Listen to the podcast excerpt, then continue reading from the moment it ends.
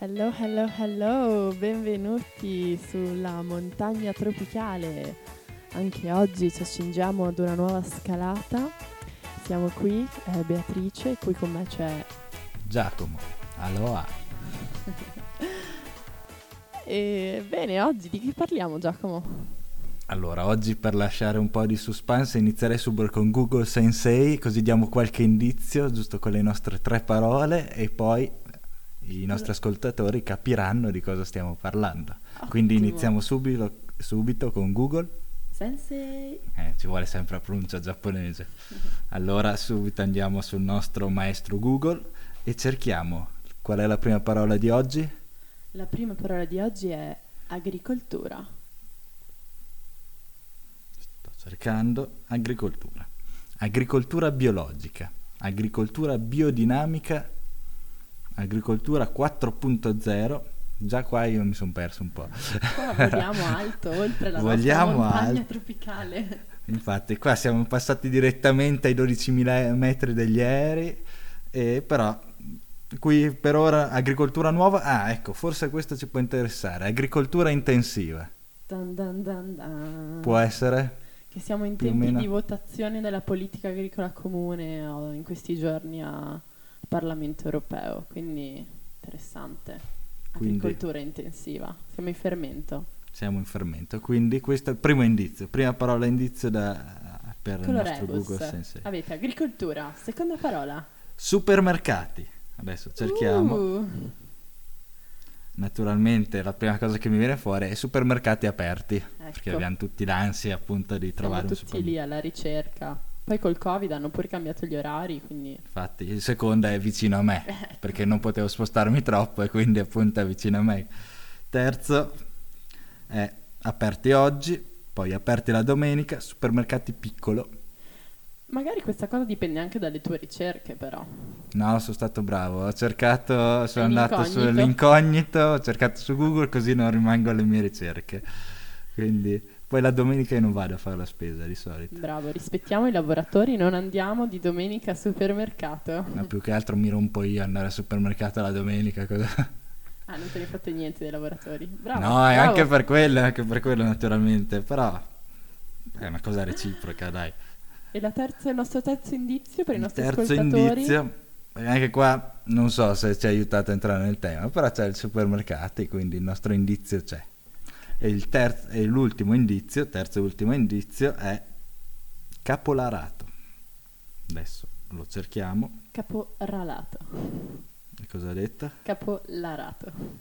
Eh Sì. È un attimo, vabbè, è una sillaba spostata. Te la concediamo. Allora, mi viene fuori subito capolarato, reato, Ok. capolarato Puglia, poi capolarato sinonimo, poi Google- il mio Google mi è uscito un attimo dalla cosa in incognito quindi non trovo altre cose. Attenzione. Fora. E, e così. Va bene, quindi Poi questi reato- sono gli anche in Trentino è venuto fuori. Attenzione, quindi i nostri ascoltatori magari sapranno darci delle informazioni. Beh, avete supermercato, agricoltura, caporalato. Ecco, avete il tempo di una canzone per cercare di indovinare poi vi sveleremo l'arcano rebus.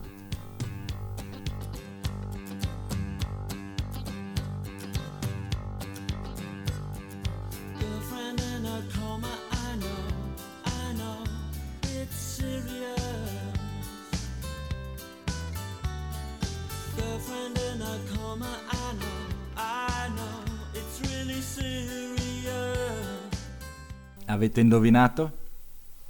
Se non lo avete fatto, adesso vi svegliamo la soluzione. Quindi la scalata di oggi sarà un, a più tappe, un piccolo viaggio in questo, questa montagna che non è più la collinetta dell'altra volta, ma si avvicina già almeno a un 4000, penso, come difficoltà anche. Quindi quali tappe avremo oggi? Che viaggio sarà? Che camminata sarà questa, Beatrice? Oggi è un lungo viaggio, eh, in lungo e in largo sullo stivale.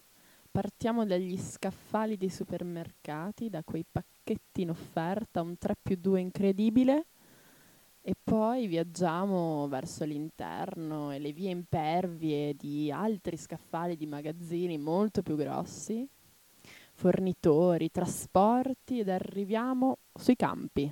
Ci sporchiamo le mani e raccogliamo questi pomodori freschi, o forse non tanto freschi, ma chi lo sa. Ma, insomma, come sempre delle scalate poco ambiziose, però ci proveremo anche oggi. Come vi abbiamo spiegato l'altra volta, la nostra trasmissione vuole partire da dei luoghi comuni che pensiamo un po' a tutti. Quindi partiamo dal primo per inoltrarci nella prima tappa, nel primo cartello di montagna Primo con indicato il primo checkpoint con indicato anche il mare perché siamo ai tropici comunque quindi. E dai bando alle ciance. Compro tutto al supermercato perché costa meno ed è più comodo tanto la qualità è sempre più o meno la stessa. Eccoci quindi entrati nel vostro supermercato di fiducia, siete bombardati da cartelli, annunci, musichette, persone che vi offrono cose ed è un luogo ormai di tutti i giorni, il supermercato, se pensiamo anche al Covid, quanto ci abbiamo vissuto in questo supermercato, quanto speravamo in un'uscita quotidiana per andare a comprare l'ennesimo pacchetto di caffè. Però i supermercati sono dei luoghi molto più complessi rispetto agli scaffali che mostrano e oggi vorremmo parlare un po' anche di eh, diciamo tutta l'economia e l'industria che risiede dietro i supermercati, perché da questa potremo andare a capire poi dinamiche che invece avvengono in luoghi lontani, in altri punti di questa filiera agroalimentare. I supermercati come tutti possiamo immaginare, hanno dei fornitori e stipulano dei contratti con i fornitori. E ci sono delle persone, i cosiddetti buyer, che si occupano, sono dei eh, lavoratori di solito autonomi del supermercato che vanno a cercare la migliore offerta per comprare la migliore partita di prodotti, soprattutto ortofrutticoli e conservieri. Il potere del buyer e le sue, diciamo, limiti però sono stabiliti dal supermercato stesso, o meglio, dalla cosiddetta grande distribuzione organizzata, che possiamo anche chiamare GDO, più semplicemente. E ehm, questa GDO, che sono quindi gruppi di supermercato, per essere sempre più forti si sono riuniti a livello europeo e hanno formato le cosiddette centrali d'acquisto, che sono come degli accordi tra vari gruppi di supermercati che vanno a stabilire le condizioni ai quali rifornirsi.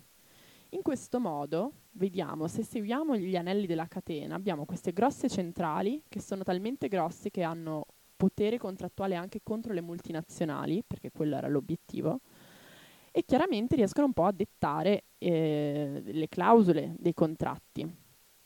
Che clausole? Diciamo che i contratti di fornitura, per non diventare troppo pallosi, vi racconterò alcune, secondo me, mh, elementi strani o comunque sorprendenti, le cosiddette tan tan tan voci fuori fattura. Cosa sono le voci fuori fattura? Sono, hai idea? no ma già che In sono realtà- fuori ti, boh, mi danno un'idea di qualcosa di un po' losco così che fuori fattura cioè un po' quelli In realtà sono, pensiamo semplicemente sono delle clausole di cui tutti noi andiamo incontro, perché una voce fuori fattura sono per esempio gli sconti, la scontistica che vediamo ai supermercati, tipo i 3 più 2 oppure l'offerta, ma anche il fatto che il, il prodotto sia esposto nel volantino o abbia una esposizione preferenziale all'interno del supermercato. Tutta la promozione di rientra in cosiddette voci fuori fattura solitamente, che quindi vengono stipulate a parte e dopo la firma del contratto di fornitura. Però incidono fortemente eh, nel, mm, nel pagamento da parte dei fornitori nei confronti dei supermercati e per il fatturato del supermercato. Infatti pensiamo che a livello europeo queste voci fuori fattura ammontano tra i 30 e i 40 miliardi di euro, che sono una cifra astronomica considerando parametrata al business stesso. E, ehm, e sono veramente bizzarre perché, per esempio, il fornitore eh, che deve vendere il suo prodotto eh, al supermercato dovrà pagare uno s- una tassa, quasi una tassa, per stare sullo scaffale, la cosiddetta shelf tax. Quindi non è scontato che ehm, un prodotto sia sullo scaffale, per essere uno deve pagare. Ce ne sono poi altre, se per esempio, adesso vi racconto questa vicenda, la Ferrero eh, nei mesi pre-quarantena, credo, eh, lanciò un nuovo prodotto, i famosi Nutella Biscuits. Ora noi non siamo, non siamo ADV ovviamente, assolutamente no, ma però li citiamo. Sì, sì, ma penso che tutti i nostri ascoltatori li conoscano, sono appunto... Chi li ha Penso che- assaggiati? Io non li ho assaggiati. Ah, io sì, Ah, sono sì? riuscito a trovarli. Li hai trovati? Sì. Ecco, Proprio per questo è collegato a quello che stavi per dicendo, sbaglio. Esatto, perché tu li hai trovati, ma siccome molti non li hanno trovati e quindi gli scaffali erano vuoti di Nutella Biscuits, ehm, la Ferrero ha dovuto pagare una penale per questa cosa, perché se il fornitore non riesce a mantenere gli scaffali pieni del suo prodotto, viene comunque sanzionato. Quindi abbiamo da un lato le tasse per stare sul supermercato, le tasse per stare sul volantino, per essere esposti, per un'esposizione preferenziale, ma abbiamo anche le tasse, cioè delle clausole che comportano dei pagamenti anche se noi non riusciamo a stare sullo scaffale. Quindi ci rendiamo conto del potere assoluto del supermercato anche nei confronti dei giganti come Ferrero, Nestlé, Coca-Cola. Ehm, quindi il supermercato cambia, cambia visione e cambia maschera, secondo me, in, in questa situazione. E quindi in questa prima tappa, eh, seppure è stata breve, ci, si potrebbe parlare moltissimo, ma eh, non so quanto le clausole dei contratti di fornitura siano interessanti per i nostri ascoltatori, ma veramente questo ci permette di capire come ci siano dei meccanismi dietro a quegli scaffali e dietro a quello che compriamo di cui siamo assolutamente ignari. Sì, penso che appunto i nostri ascoltatori abbiano già imparato qualcosa di nuovo. Io che... trovo molto affascinante queste clausole, sarà forse l'impostazione da giurista, ma secondo me sono diciamo difficilmente immaginabili fino a che uno non apre questo tipo di contratto. E il fatto che siano fuori fattura appunto le rende molto spesso eh, stipulate dopo la firma del contratto e quindi il fornitore è un po' alle strette perché tutto si gioca sul potere contrattuale abbiamo capito che i supermercati in questa prima tappa, quello che vorrei che gli ascoltatori portassero a casa è che i supermercati sono molto potenti e le pubblicità potrebbero farci pensare a una mulino bianco, famiglia felice, la Conad siamo noi, qual è lo slogan? Non me lo ricordo, Sì, però- ce, ce ne sono tantissimi. ce ne sono tra- tanti, tra- però ecco, diciamo ha un, un nuovo volto, gli diamo un nuovo volto a questo supermercato, non so se è molto gradito, ma questo è il mostro che ci ritroviamo ed è bene rendersene conto. Non sono più riuscito ad uscire Ci ho provato,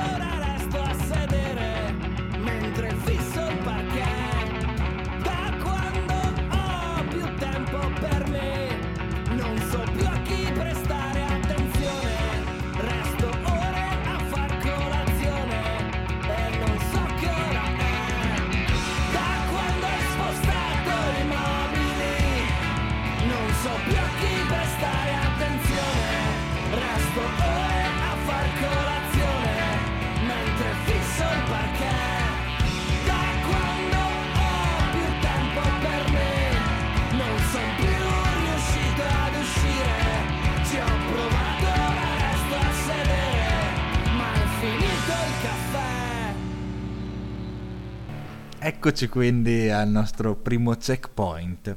Vediamo lassù lontana una vetta, un secondo checkpoint dove c'è questo il secondo indizio che avevamo dato, no, il terzo indizio che avevamo dato, caporalato. Però c'è ancora un po' di strada da fare, c'è ancora un, un sentiero impervio in mezzo a questi- queste piante tropicali dove ci capiremo il collegamento che c'era tra la prima parte e questa. C'è qualche stazione intermedia di quelle abbandonate, piccole, di cui nessuno si ricorda, ma che è bene forse collegare per aiutare i nostri ascoltatori in questa scalata impervia. Siamo partiti dagli scaffali, dal supermercato, da queste clausole che sono divertenti solo per Beatrice, però i nostri ascoltatori se ne faranno una ragione. E arriviamo ora un un po' un pezzettino più avanti. Abbiamo parlato dei fornitori, quindi aziende che comprano a loro volta prodotti e li rivendono al supermercato. Poi ci sono persone che si occupano, aziende anzi che si occupano del trasporto, ma andiamo sempre più in là e avviciniamoci alla terra, avviciniamoci quindi ai produttori agricoli, perché chiaramente la filiera è fatta può essere più o meno lunga, in realtà i passaggi non sono sempre molto chiari e accessibili al consumatore o alle informazioni, anche per noi, per eh, raccontarvele, ma eh, in tutte queste aziende intermedie di fornitura, trasporti, logistica di vario genere, acquisto e riacquisto, grossista, arriviamo con un po' di fatica a questo checkpoint e arriviamo dalle aziende agricole, cioè chi effettivamente produce la materia prima e soprattutto arriviamo a chi effettivamente sta sui campi a raccogliere, seminare, arare, irrigare e occuparsi insomma della terra. Quindi siamo giunti a un altro luogo comune. È il tuo momento per Eh essere sì. portavoce, Portavoce di del questi- popolo italiano e oltralpe dei luoghi comuni del mondo. Allora, questo luogo comune parte da una cosa anche che è venuta fuori anche abbastanza di recente, proprio verso la fine della quarantena, il ministro Bellanova, La ministra.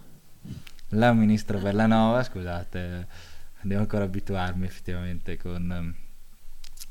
È la lingua italiana che non ci aiuta. Eh, infatti, ha proposto... eh, Una regolarizzazione?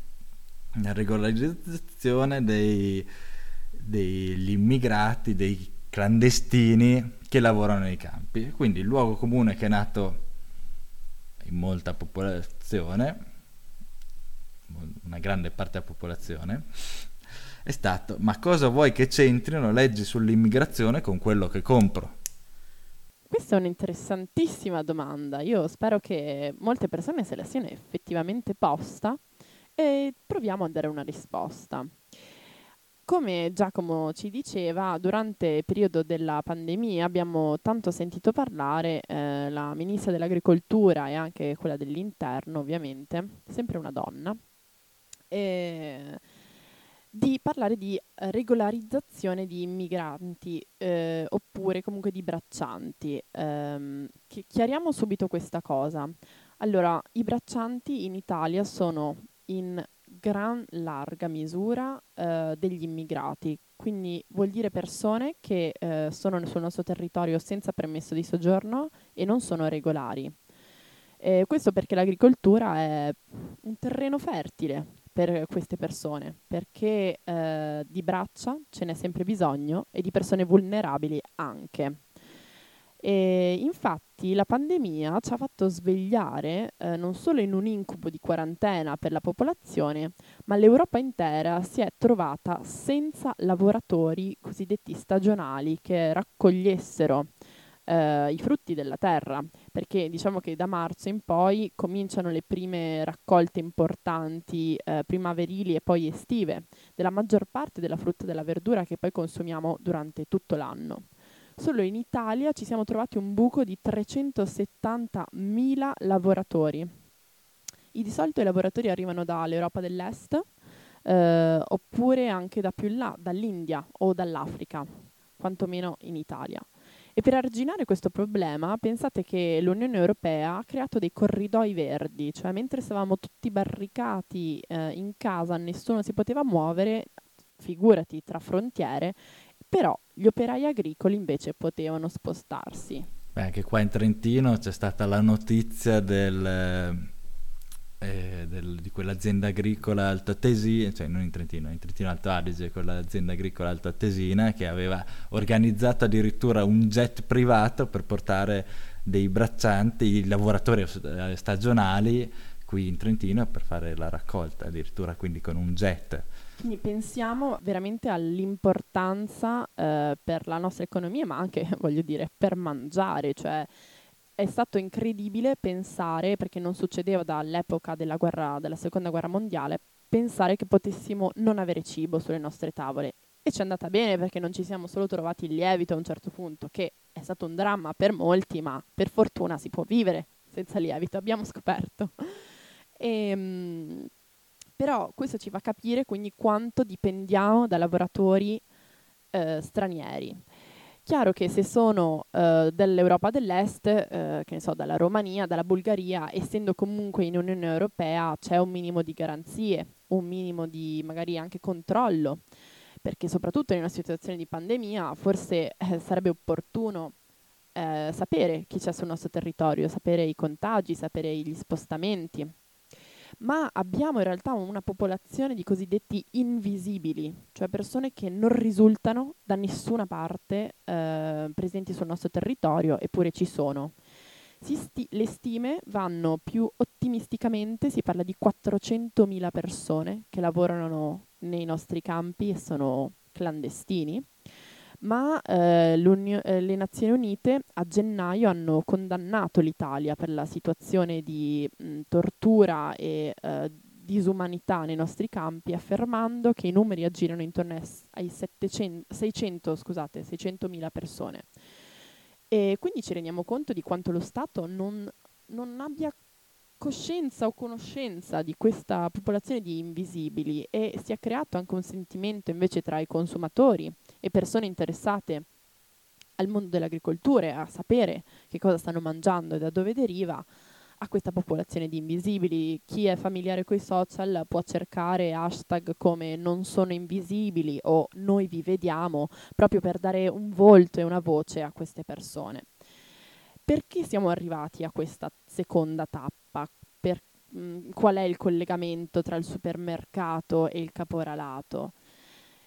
Se ci avete ascoltato attentamente ehm, e avete ascoltato diciamo quei pochi minuti di clausole assurde e poteri anche delle, della GDO contro colossi come la Ferrero, figuriamoci contro piccoli produttori o medi piccoli produttori che sono la stragrande maggioranza eh, in Italia, eh, vi rendete conto come questa lotta di potere fa sì che è un'eterna anche lotta alla, allo sconto, al prezzo più basso, al ribasso, ribasso, ribasso, ribasso.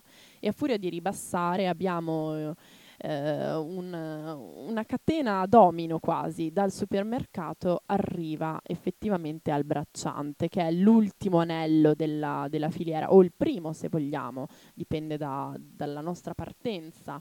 E mh, mhmm, questa persona viene chiaramente diciamo sfruttata perché è un anello debole, quindi se la, la, GDO ha bisogno di comprare cose a bassissimo prezzo, quindi una passata di pomodoro che la paga 20 centesimi a bottiglia, eh, il fornitore non ci starà dentro nei costi e si rifarà magari sul grossista, il grossista si rifarà su coloro, le aziende trasformatrici, coloro che lavorano la materia prima, e le aziende trasformatrici si rifaranno sui produttori agricoli e i produttori agricoli si rifaranno sui braccianti e i braccianti non si rifaranno su nessuno e moriranno infatti in molti casi sui nostri campi.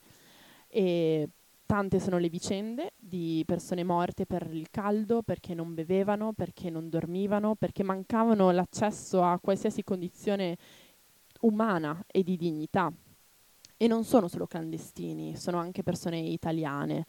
Eh, ricordo per esempio Paola Clemente, che era una donna sulla quarantina che è morta nei campi eh, svolgendo un, uh, un'opera sulla uh, vite eh, prima della raccolta. Morì per il caldo stremante.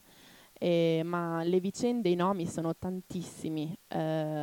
Da italiani a stranieri, penso a Somaila Sacco eh, che è stato ucciso in una tendopoli. E, ehm, mh, queste, quindi quello che vorrei che i nostri ascoltatori derivassero da questa seconda tappa è che sebbene la filiera sia lunga, dallo scaffale noi non riusciamo a vedere la persona che sta raccogliendo il riso che mangiamo, che sta raccogliendo il pomodoro che consumeremo, però c'è questo filo rosso ed è molto importante rendersi conto di quanto il supermercato sia un attore importante per anche quello che succede nei campi e che determina ehm, po- dinamiche e un'economia della nostra agricoltura.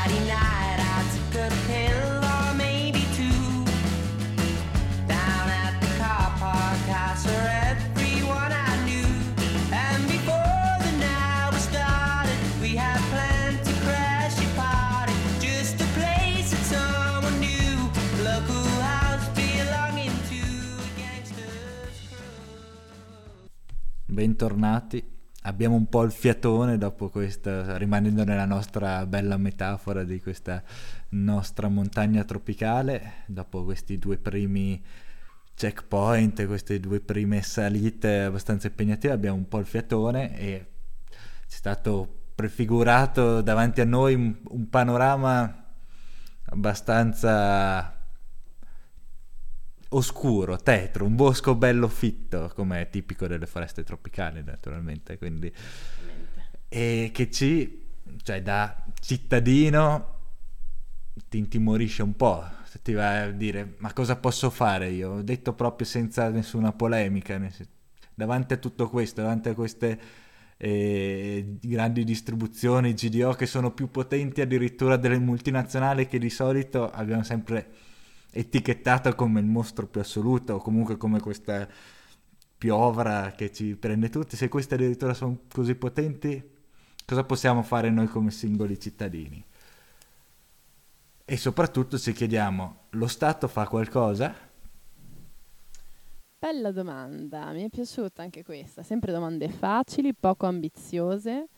Eh, tenteremo in questo, questo altro pezzetto di scalata. Effettivamente l'aria qui è abbastanza rarefatta e siamo un po' senza fiato, ma ci proviamo. Allora, non siamo completamente abbandonati, per fortuna abbiamo uno Stato eh, di diritto, una Repubblica in teoria.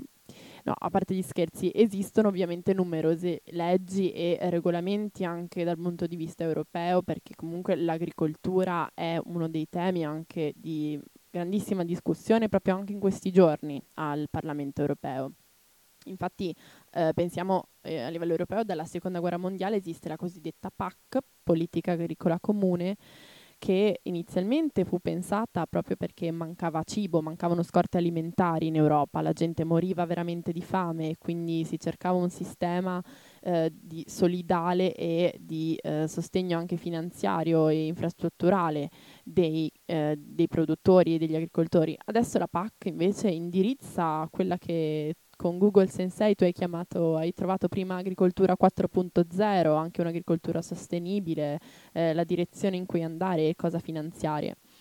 E in questi giorni siamo in fase di votazione e pensiamo che la politica agricola comune eh, stanzia circa 400 miliardi di sussidi e finanziamenti e l'80% di questi sussidi va a grandissimi produttori e grosse multinazionali come la Monsanto e la Bayer o eh, altri consorzi quali Copa, Cogeca, eh, di cui se, conosciamo poco i nomi in realtà, ma pensate che dominano letteralmente eh, l'agricoltura europea, se non mondiale, sia dal punto di vista di eh, pesticidi, fertilizzanti, fitofarmaci, antibiotici, eh, mangimi per gli allevamenti, ma anche proprio eh, cereali e tutta quella produzione lì ma spostandoci quindi dal mondo europeo che finanzia e finanzia anche, diciamo, dei mostri, no, comunque finanzia grossi produttori che per l'Italia è un gran problema perché l'Italia è patria invece di piccoli e medi produttori che hanno sempre più difficoltà ad ottenere questi fondi e eh, che invece ne avrebbero sempre più bisogno anche per far fronte a quelli che sono i rischi dell'agricoltura, perché in un mondo in cui il clima cambia e ci sono le gelate prima della raccolta e queste veramente mandano in fumo un anno di raccolto, quindi un anno di fatturato e eh, infatti in Europa, ora non mi ricordo i numeri, ma eh, le, il numero di aziende agricole è drasticamente diminuito negli ultimi dieci anni. E Passando appunto da, da questo ambito europeo, però avviciniamoci all'Italia e soprattutto avviciniamoci a questo famoso caporalato. Esiste una legge anticaporalato che è stata modificata nel 2016 e l'ha resa una legge eh, più estesa che non va a diciamo, limitare il comportamento che un caporale deve avere per essere un caporale, ma se c'è un'ottica di sfruttamento e reclutamento di persone eh, e si sfrutta lo stato di bisogno del lavoratore, rientra nel caporalato. E nota positiva, è stata estesa anche la responsabilità penale non solo al caporale, che di solito è un esponente di qualche mafia, che può essere la nostra cara mafia, ma può anche essere la mafia bulgara o comunque dell'est Europa, c'è anche la mafia indiana che recluta in Italia.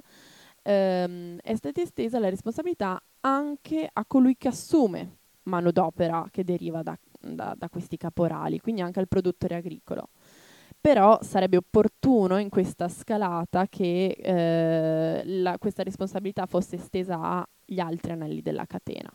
Perché, per fare un esempio, se io sono uh, mafioso di quella cosca, uh, recluto persone e uh, Tizio Mario Rossi li assume per la sua azienda agricola di pomodori e poi quei pomodori li vende faccio per dire a Cirio, senza fare eh, pubblicità forza negativa, ma per fare un esempio, ehm, Cirio non è responsabile, eppure eh, ha una grossa responsabilità nella produzione e nella vendita di quel prodotto, ma sarà responsabile anche faccia sempre per citare a caso, ma non troppo, Eurospin che comprerà quella partita di passata a magari 20 centesimi a bottiglia e, um, e quindi ci rendiamo conto di come tutto sia concatenato. Uh, ma non è un caso che abbiamo fatto questa scalata, però vorrei ri- rimarcare a ritroso, cioè quello che potrebbe sembrare a ritroso. Siamo partiti dallo scaffale per andare verso il campo, perché è da lì che si crea l'effetto domino per condizioni e prezzi veramente al limite del dignitoso che non coprono i costi di produzione e quindi si necessita lo sfruttamento di coloro che ci lavorano e, ehm, e non è il contrario. Quindi questo non è chiaramente per un um, per scusare la mafia o i caporali, ma il caporalato esiste, non, non è una causa, eh, non come causa del, non è a causa del caporalato che esiste lo sfruttamento nella filiera, ma il caporalato è un effetto, è un effetto di una filiera che è eh, strutturata sul ribasso, che il ribasso parte dall'alto, da chi ha potere, dal, dal supermercato, dalla grande distribuzione. Quindi lo Stato c'è, lo Stato fa qualcosa, ma lo Stato non fa abbastanza e lo Stato non considera in un'ottica di filiera. Ma nota leggermente positiva. Abbiamo forse una luce in fondo al tunnel in questi giorni, quindi giorni di, di fremento questi tra la PAC, ma anche un'altra legge che forse diventerà legge, per ora è un disegno di legge, che riguarda la vendita sotto costo ma soprattutto queste temute aste elettroniche a doppio ribasso, che sono sostanzialmente delle aste indette dai supermercati per acquistare partite di prodotti. Eh, funzionano su internet, in pochi minuti devono scommettere i fornitori e eh, scommettono alla cieca, prima ancora di aver acquistato il prodotto e prima ancora di sapere quanto gli costerà magari quei 20 milioni di passata di pomodoro. Lo acquistano ad un prezzo che è ribassato non una ma ben due volte, perché viene indetta un'asta che viene aggiudicata alla, all'azienda che offre il prezzo più basso e quel prezzo viene messo a base d'asta per una seconda votazione. Quindi arriviamo a un, a un prezzo che non copre i costi di produzione, anche se dal punto di vista normativo sarebbe previsto che non dovrebbe andare sotto questo costo, però di fatto abbiamo quelle cosiddette voci fuori fattura e tutto quello che agli italiani non piace scrivere nei contratti, nei file Excel contabili, si mette fuori e quindi poi si fa figurare che va tutto bene. Però forse questo disegno di legge impedirà questo tipo di pratiche che massacrano veramente la nostra agricoltura e la qualità anche della nostra agricoltura e stiamo aspettando che la Commissione Bilanci del Senato e poi la Commissione Lavori Pubblici approvino questo disegno di legge e si spera che veramente nel giro di qualche mese entrerà in vigore, quindi eh, state attenti che forse le cose possono cambiare.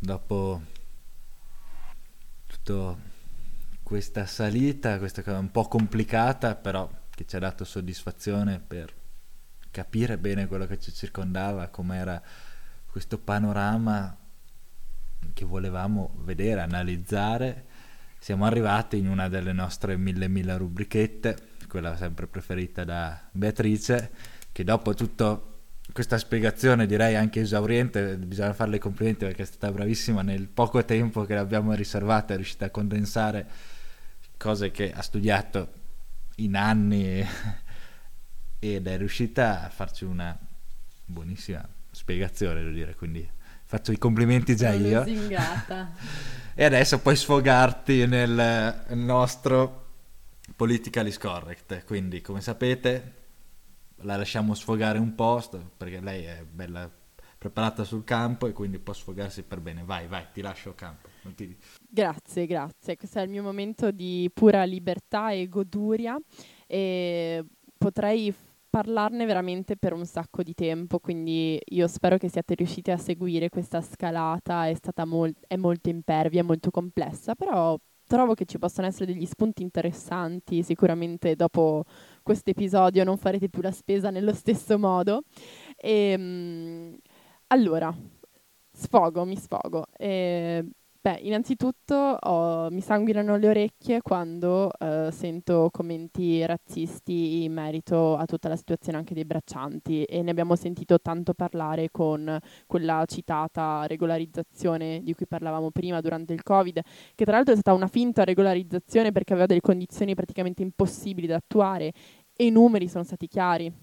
I numeri di regolarizzati sono stati pochissimi, c'erano dei costi allucinanti per il datore di lavoro per regolarizzare, ma anche delle condizioni che doveva avere la persona stessa, quali eh, doveva essere scaduto dopo il 31 ottobre 2019 il permesso di soggiorno, come se tra l'altro una persona che è clandestina nei campi ce l'avesse il permesso di soggiorno, quindi proprio delle storture allucinanti e eh, vedere anche la ministra che è veramente super rispettabile, non, voglio farne una polemica, però molto soddisfatta di questa regolarizzazione in cui diciamocelo ci stavamo prendendo molto in giro, che stavamo facendo qualcosa per questi invisibili.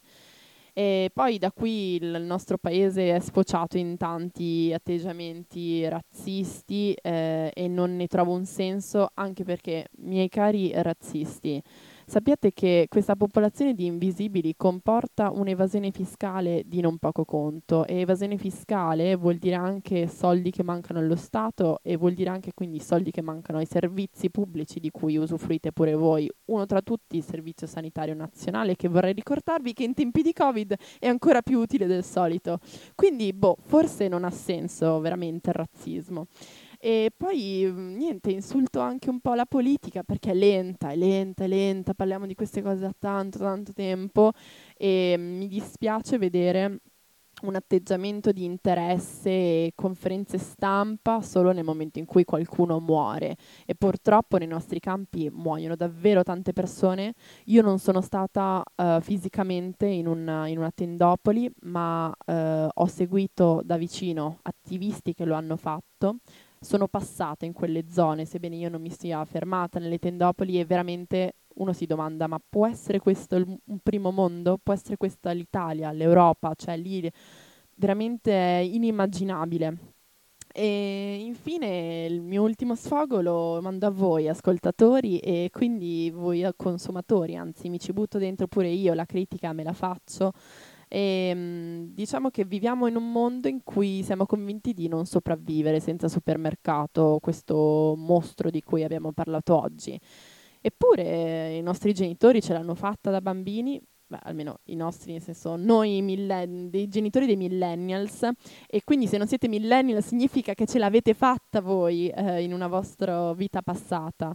E ce l'hanno fatta anche i nonni dei millennials o uh, voi ascoltatori, insomma potrete valutare la vostra età e eh, ricordarvi se esistevano i supermercati, se erano così popolari, quindi forse significa che, che, che si può fare, eh, quindi perché no? A continuazione di questa un aiuto meno polemico ce l'avremo nella nostra ultima rubrichetta che sarà il praticosamente, così vi daremo qualche consiglio su cosa fare in pratica senza troppi attacchi, però questo era il politically correct. Me lo dovete concedere ad ogni puntata, sappiatelo. Subito dopo per parificare, evitare un'esplosione così abbiamo quella più rilassante, la nostra rubrica La bacchetta di Sambuco con una piccola citazione da Harry Potter, come molti di voi capiranno al volo. E quindi in questa bacchetta di Sambuco cosa facciamo? Che incantesimo facciamo? Allora, una prima cosa che in realtà non è neanche troppo da banchetta di Sambuco, e di cui si sta parlando anche spesso, se ne è parlato, è quello del mettere in etichetta queste, le condizioni sociali dei lavoratori, delle condizioni, cioè metterla in etichetta così quando compriamo il prodotto sappiamo cosa c'è dietro. Effettivamente l'ignoranza che abbiamo su quello che mangiamo, su quello che compriamo è enorme non solo su questo fattore, però direi che questo potrebbe essere uno dei più importanti oltre a quello della salute, c'è anche questo sul sociale, perché viviamo appunto, abbiamo detto prima, una repubblica, nella nostra Costituzione c'è come uno dei principi fondamentali quello della solidarietà e quindi non sarebbe male in un mondo ideale che ci fosse questo. Assolutamente, potremmo anche farla con uh, una tecnologia che per i nerdoni, i nostri ascoltatori conosceranno, che è la cosiddetta blockchain, cioè basta un QR code sul prodotto e noi possiamo vedere, per esempio, se i lavoratori avevano un contratto, i lavoratori che hanno raccolto, che ne so, quegli avocado del guacamole della cena messicana di venerdì sera che siamo soliti fare. E sì, in un mondo che vorrei, con una bacchetta di sambuco, che è la bacchetta più potente del mondo, vorrei un'agricoltura italiana non fondata sullo sfruttamento. Non ci rendiamo veramente conto perché abbiamo un'idea romantica del nostro cibo, del nostro Made in Italy, ma è fondata su sangue, morte, sfruttamento e violenza. E so che sono termini che Giacomo si, già, già, si sta sentendo male perché io sono molto diretta e ho questo linguaggio un po' mm, pungente, tagliente ogni tanto, però lo faccio apposta perché eh, pasta pizza, mamma mia, il mandolino con le, gli spaghetti al sugo e la foglia di basilico, però ragazzi che cosa c'è dietro a quello spaghetto? Per me è una cosa che non posso più, no, quantomeno non domandarmi, non fare una riflessione, quindi mi auguro che i nostri ascoltatori pure abbiano voglia di questa bacchetta di sambuco.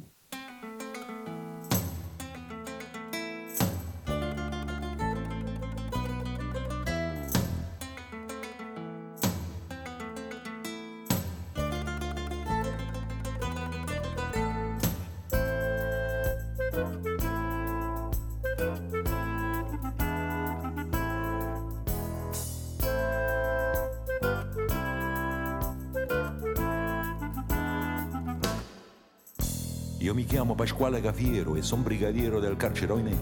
Io mi chiamo Cafiero Pasquale, sto appoggio reale dal 53 e al centesimo catenaccio. Alla sera mi sento uno straccio. Per fortuna che al braccio speciale c'è un uomo geniale che parla con me. Tutto il giorno con quattro infamoni, briganti papponi cornuti alla che. Tutte l'ore con sta fedenzia che sputa minaccia, sa piglia con me. Ma alla fine mi sento papale, mi sbottone, mi leggo il giornale, mi consiglio con Don Raffaele, mi spiega che penso e beviamo un caffè. Ah, che bello caffè, pure in carcere lo sanno fa. Con ricetta caccia cirinella, compagni di cella ci ha dato mamma. Prima pagina, 20 notizie, 21 ingiustizie, lo Stato che fa. Siamo in cima. Dun dun dun dun. E che vediamo? Ce l'abbiamo fatta. Abbiamo panorama estremamente esteso che invitiamo gli ascoltatori a approfondire, perché io stesso mi sono appunto adesso andrò ad approfondire questi argomenti anche con l'aiuto di Beatrice, che ci ha dato comunque una visione complessiva e adesso dobbiamo arrivare a un punto come vi promettiamo fin da- dall'inizio di questo programma, dobbiamo darvi dei consigli pratici, cosa fare. Abbiamo detto, beh, è tutto collegato, è collegato dalla la filiera è lunga ed è parte dal bracciante, arriva a noi e noi possiamo fare qualcosa, quindi se è collegato per la proprietà transitiva di solito ci insegnano questo. Quindi diamo dei consigli pratici. Per noi c'è il nostro praticosamente, come sempre, di Beatrice. Vai. Praticosamente. Innanzitutto vorrei cominciare con una cosa leggermente filosofica, cioè praticosamente chiediamoci cosa stiamo mangiando. Siamo- vediamo il cibo come una merce, una commodity, dicono gli anglofoni. È vero, non sappiamo, siamo dissociati, cioè mangiamo per automatismo, per abitudine, ordiniamo su Deliveroo senza pensare a cosa stiamo facendo. Quindi se ci prendessimo un momento di riflessione no, sul cibo, ci facessimo anche solo delle domande, ma da dove arriva? Ma come è fatto? Mm, sarebbe già un piccolo passo di, di consapevolezza, perché cercare le risposte non è facile, proprio perché la filiera è lunga. E per questo, collegato a un altro praticosamente, favorire la filiera corta, andare a cercare una filiera che collega noi al bracciante con pochi anelli e pochi passaggi. E questo si può fare andando ad avvicinarsi alle aziende agricole, a chi coltiva la terra, a chi lo fa di mestiere.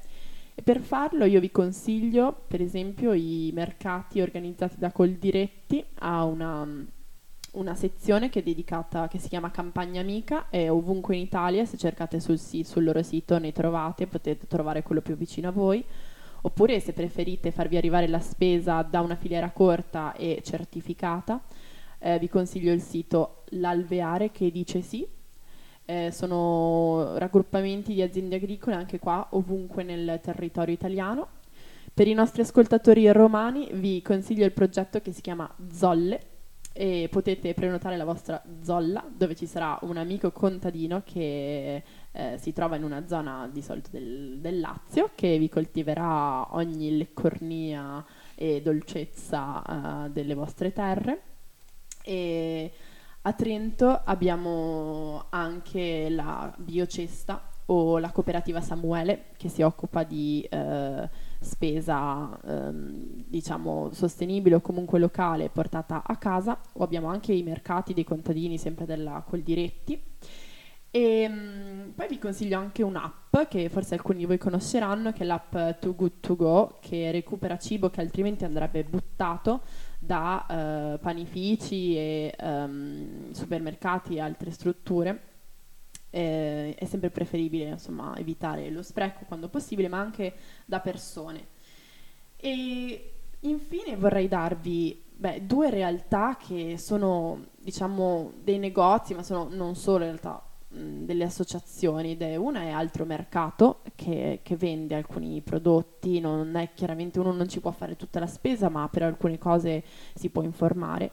E l'altro è Libera, eh, Libera contro le mafie, vende anche prodotti di terreni eh, confiscati alla mafia stessa, alla sua linea proprio alimentare e eh, tramite anche i loro siti potete trovare aziende agricole eh, che si fondano sul no cap, quindi contro il caporalato, come può essere per esempio Tomato Revolution oppure Sfrutta Zero. E mm, infine vi consiglio anche di controllare il sito di- della mappa Rete Zero Waste oppure mappa Economia Solidale, potete scrivere al vostro amico Google Sensei e eh, vi troverà queste piattaforme dove vi permette di trovare mh, aziende dove poter effettivamente eh, rivolgervi. Insomma, il segreto sta evitate il supermercato quanto potete, ce l'abbiamo fatta fino a qualche decennio fa, ce la possiamo rifare. Dopo questo lungo praticosamente non ci resta che salutarvi. Noi ci accampiamo qui in cima a questa montagna perché dobbiamo riposarci un attimo e vi aspettiamo alla prossima puntata. Grazie mille di averci ascoltato, spero che siate riusciti anche voi ad arrivare con noi a questa vetta. Riascoltate, riascoltate se vi siete persi qualche checkpoint. Oppure chiedeteci anche direttamente. Scriveteci assolutamente, siamo anche in attesa da parte vostra di ricevere suggerimenti sul nome di questa magnifica community di scalatori di montagne tropicali, come ci vogliamo chiamare, se ci vogliamo chiamare. E alla prossima!